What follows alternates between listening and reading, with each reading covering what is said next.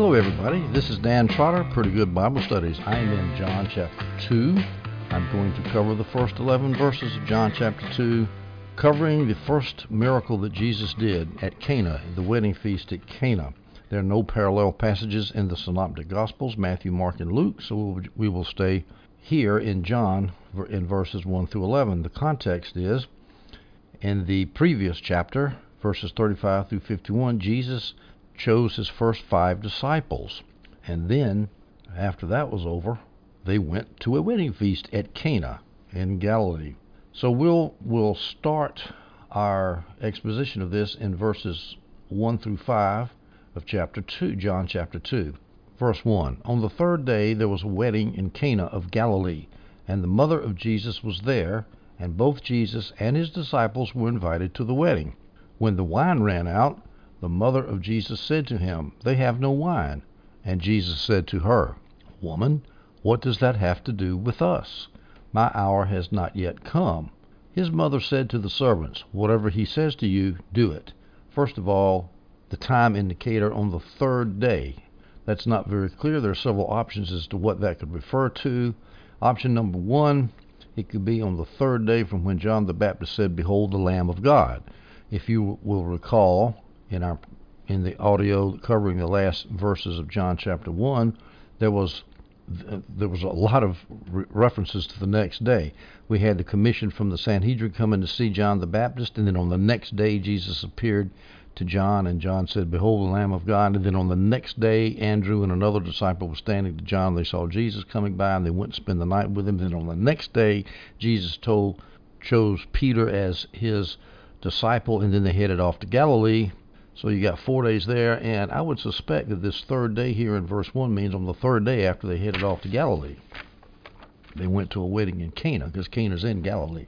So that's the first option. Another option is it's the third day after Jesus had his conversation with Nathaniel. That's at the end of John chapter 1 when Philip, who was from Bethsaida originally, went over to Cana, which is eight or nine miles north of Nazareth, right west of Tiberias still in Galilee, went over to Galilee and, and said, Nathanael, I found the Messiah, Jesus of Nazareth, the son of Joseph. Come see him. It was three days after that, maybe. Well, that's possible. So the third day since Jesus had come into Galilee, could be that. But see, all these, that's still, those three options are very close to each other.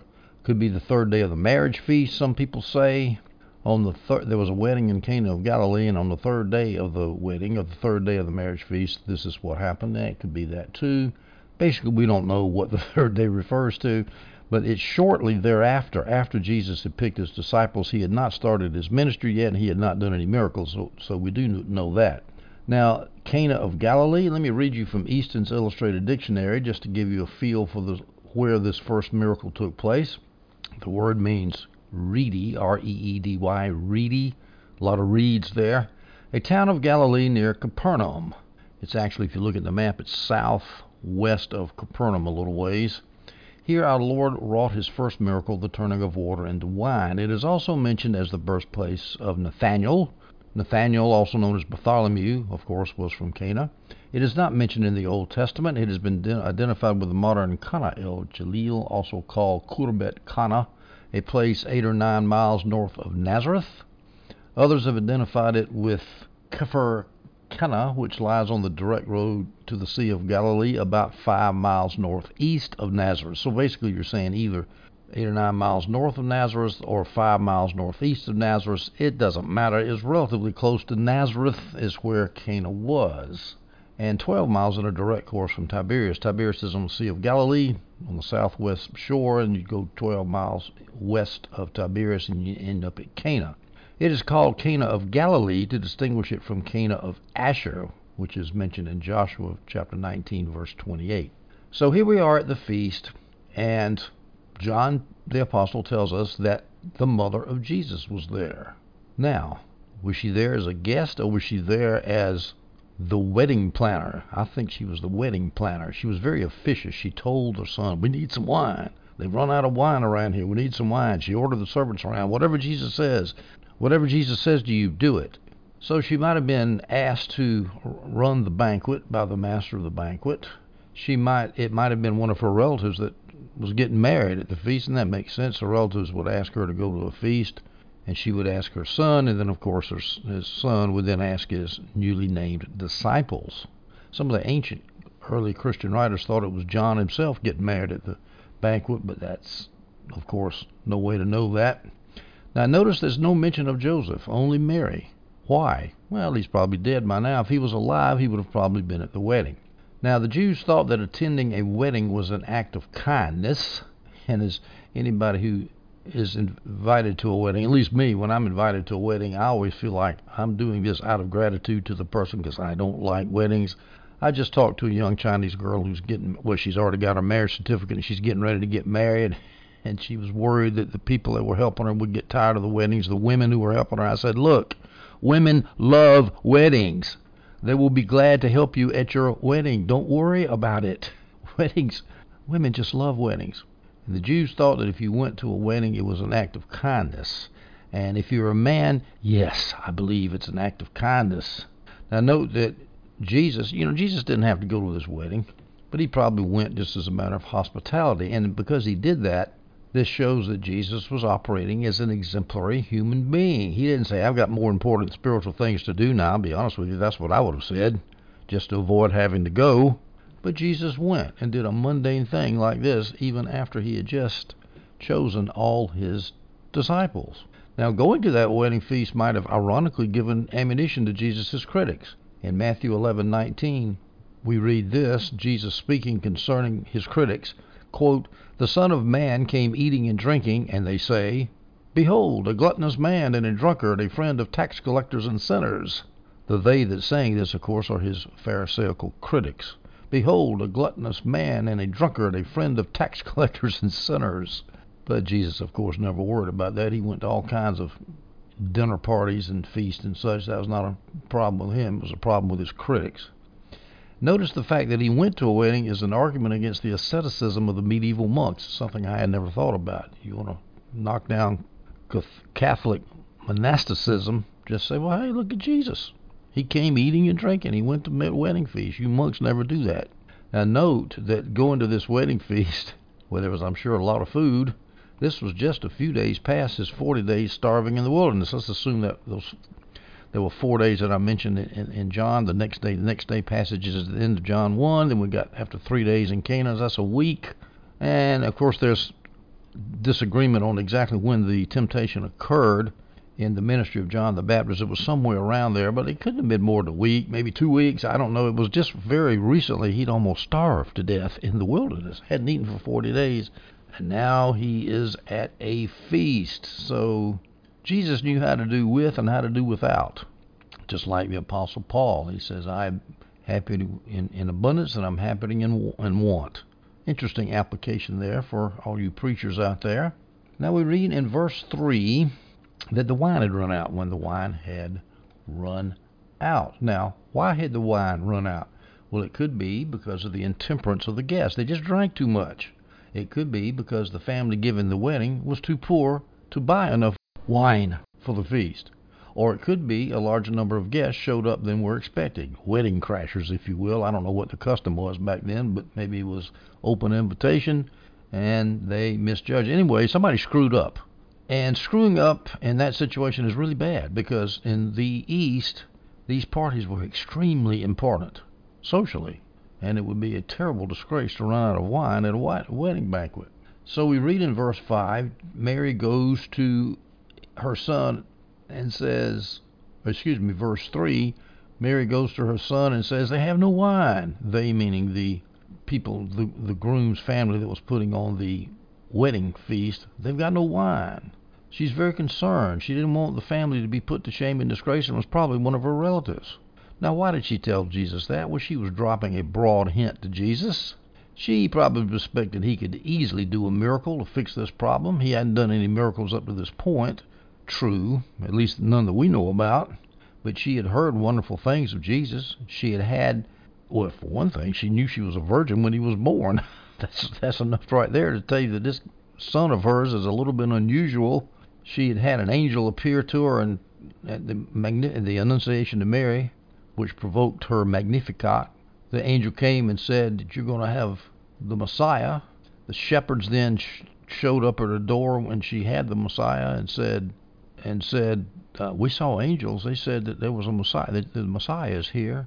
She took the baby Simeon and Anna into the temple, and they prophesied over the baby. He's for the falling and rising of many in Israel. I think Simeon's prophecy, or maybe it was Anna's. I can't remember, but the the famous prophecies when she took the baby to get to to get purified in the temple when he was just born. So she knew she Jesus was something special, and this is what she was hinting at. I ain't got any wine, Jesus. What you gonna do about it? She knew he was the Messiah, and by golly, Messiahs work miracles. So let's let's get it done here, Jesus.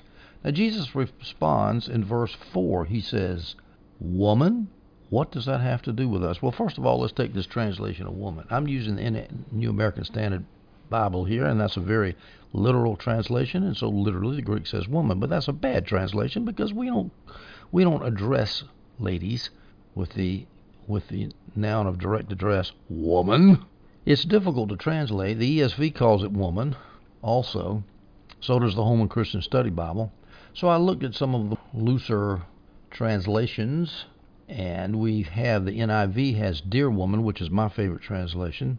The New Living Translation just leaves the noun of direct address out at all. It didn't say anything. It just says, what does that got to do with me? It doesn't say, woman, what does this got to do with me? What's this got to do with us?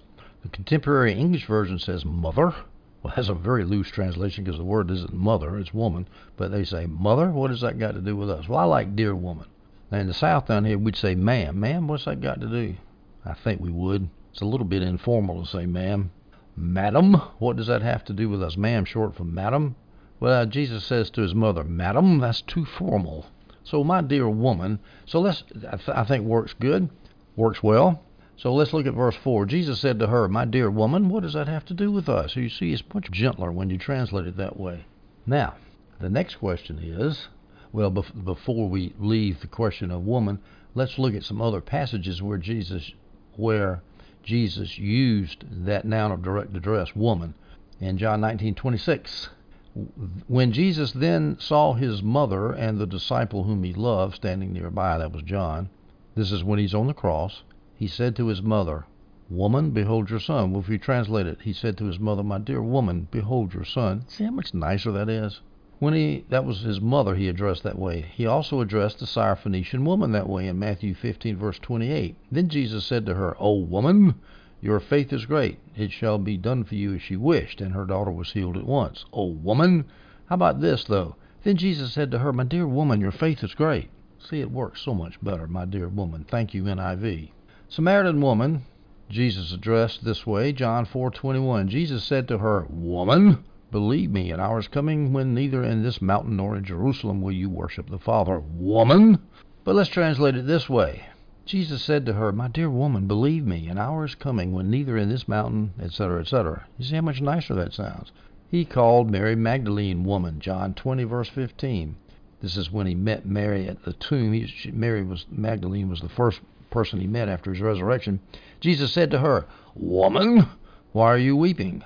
How about this? Jesus said to her, My dear woman, why are you weeping? See, it just sounds so much nicer. All right. Jesus says to his mother, My dear woman, what has that got to do with us? Verse 4. Well, there's two options here of what he's saying. Now, option one is he's saying, Look, we don't have any business interfering in this wedding. It's none of our business. This ain't got anything to do with us. Let them run out of wine. But the problem with that view is that Jesus actually did interfere in the wedding when he made the wine. So I don't think that option makes a lot of sense. Here's another option. He's saying to Mary, Look, as a Messiah, you, my mother Mary, have no business suggesting when I should or should not do a miracle.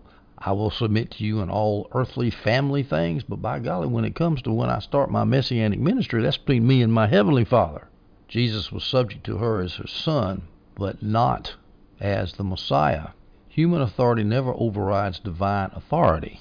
Another example of that I think, uh, remember when Jesus got left behind at a Passover and he's at the temple, he's about 12 years old, and his parents come in, Where, what have you done? What have you done? Where, why, why, we've been worried sick over you. And Jesus said, Hey, I'm about my Father's business. That trumps earthly business. So I suggest that this is what Jesus means when he says, What has this got to do with us? Doing a miracle is messianic, and what's that got to do with you and me right now? which is basically the same thing as saying, "What's that got to do with you, Mary?" It, it's nothing. All right. But now another question arises. Well, if he's saying it doesn't have anything to do with us, and I'm not going to do a miracle because I'm the Messiah, he did do a miracle. So it sounds like he's contradicting what he just told Mary. It's not time for me to start my messianic ministry. Well, the answer to that, the short answer is he did do the miracle, but he did it very privately and quietly so people wouldn't get all excited and prematurely proclaim him as Messiah. He hadn't even picked but five of his disciples yet. He had a long way to go in his ministry. And so he did the miracle so that it was privately done. It saved the family the shame and embarrassment. He he he pulled it off pretty good, pr- pretty well the way he did it. We'll show in just a minute how he did it.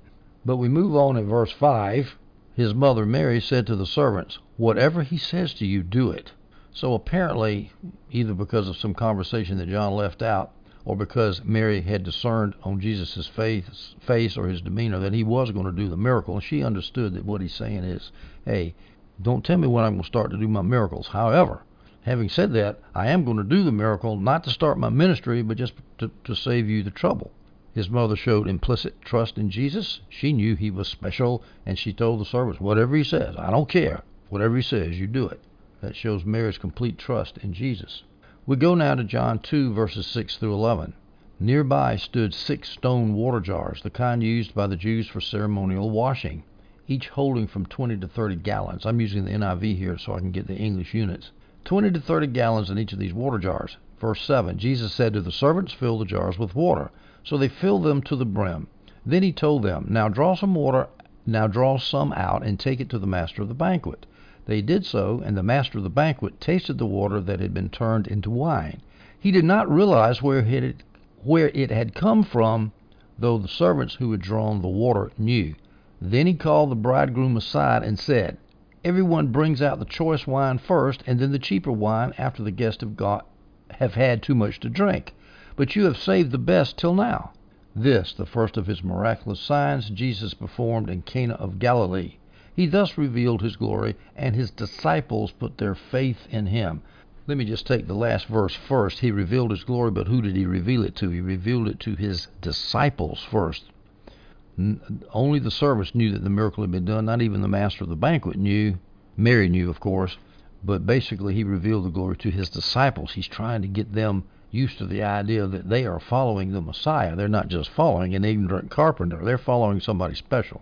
All right, now what were the six stone water jars there for? They were probably for washing hands, 20 to 30 gallons. That's a lot of water, and when if it's a lot of water, it's also a lot of wine. The guests would be well supplied for the full seven-day wedding feast. The weddings back then were, whew, I'd hate to go to a wedding back then. Seven days is all I can go through for an hour seven days of drinking. So, but nonetheless, when you've got six stone jars and each one holds 20 to 30 gallons, that's 120 to 180 gallons of wine. So it's a lot of wine that would take care of the shortage.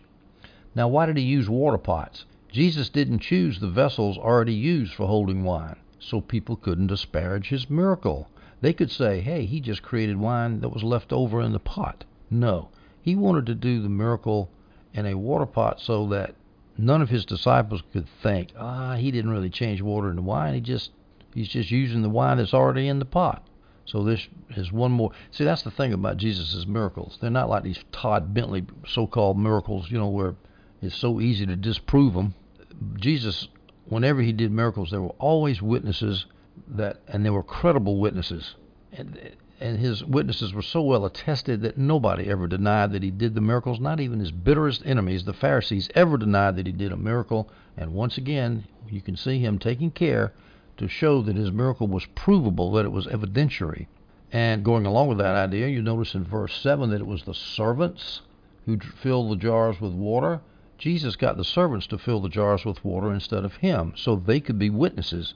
They knew that they had put nothing but water in the jars, and they knew that wine came out, so they knew the miracle was true. And I can't help but think, wonder what in the world they thought. Who is this guy that changes water into wine? It must have blown their minds. Again, for evidentiary purposes, in verse 7, we see that Jesus got the servants to fill the water pots to the brim with water, so it was obvious no wine could have been added to the jar.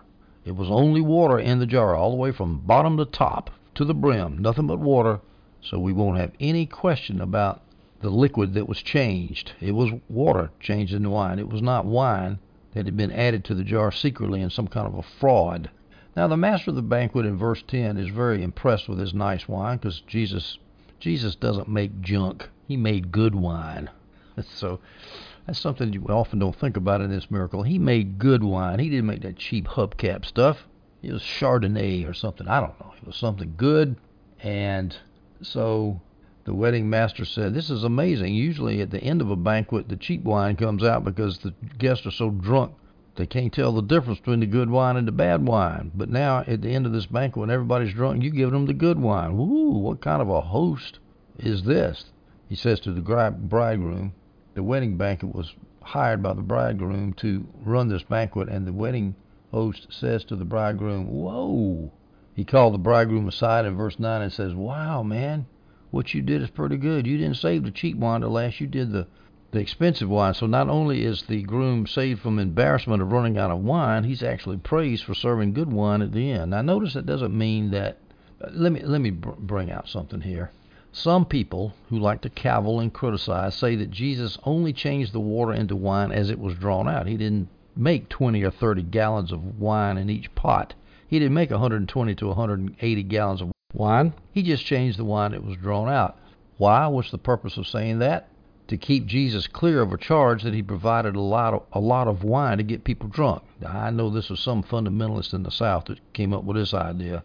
Listen, first of all, it's not Jesus' fault if people misuse the miracle. I mean, you know, Jesus gives us all good things to enjoy, and if we abuse those good things and we get fat or we get drunk or whatever, he gives us a lot of leisure time and we get lazy. That's not his fault. That's our fault. So if anybody got drunk, it was not Jesus' fault. It was their fault. Now, Adam Clarke says Jesus didn't get anybody drunk at the wedding because the guests were, quote, select and holy. Well, I don't know where in the world he gets that quaint idea. The guests were select and holy and they wouldn't get drunk. No, I don't think so. And besides, notice that the master of the banquet is talking in generalities. He's saying in general, in, in, in at wedding banquets in general, the cheap wine is served at the last. But he wasn't talking about, and, and, people get drunk at these wedding banquets in general. But he wasn't talking about the specific wedding banquet that he was that he was in charge of here.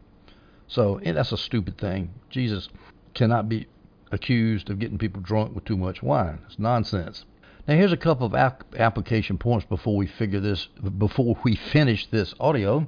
The first sign that Jesus ever done, did was done at a marriage the noblest sanction that could be done at a God given institution. The first of the signs of Jesus was done at a wedding. Well, that's pushing it a little bit, but you know, applications, they do that. Preachers get carried away. But yeah, weddings are God given institution. This sign also shows that when when Jesus' people are in need, God can miraculously supply. Now, that's a good application. Mary's at a situation where there was no human physical answer. And Jesus said, What you worried about, Mary? Boom, got it got it taken care of. Just like when they were in the wilderness with not enough food to feed first five thousand and then four thousand people, Jesus says, What you worried about? Jesus looks at Philip at the feeding of the four thousand and testing his faith, John says, testing his faith, says, Get some food for us. Where are you going to get it? Jesus loves to do things for us when we cannot do it for themselves. That doesn't mean we don't go out and, and do natural things. I'm, I'm, sure Mary went out and bought wine. Of course, you do everything that you're supposed to do, but I don't care. You plan, you do the best you can, and things somehow don't work out like you planned, and you get yourself in a hard place. Jesus loves to get you out of those hard places if we just trust Him. All right, that's enough for my little homily here on John chapter 2, verses 1 through 11, Jesus' first miracle at Cana.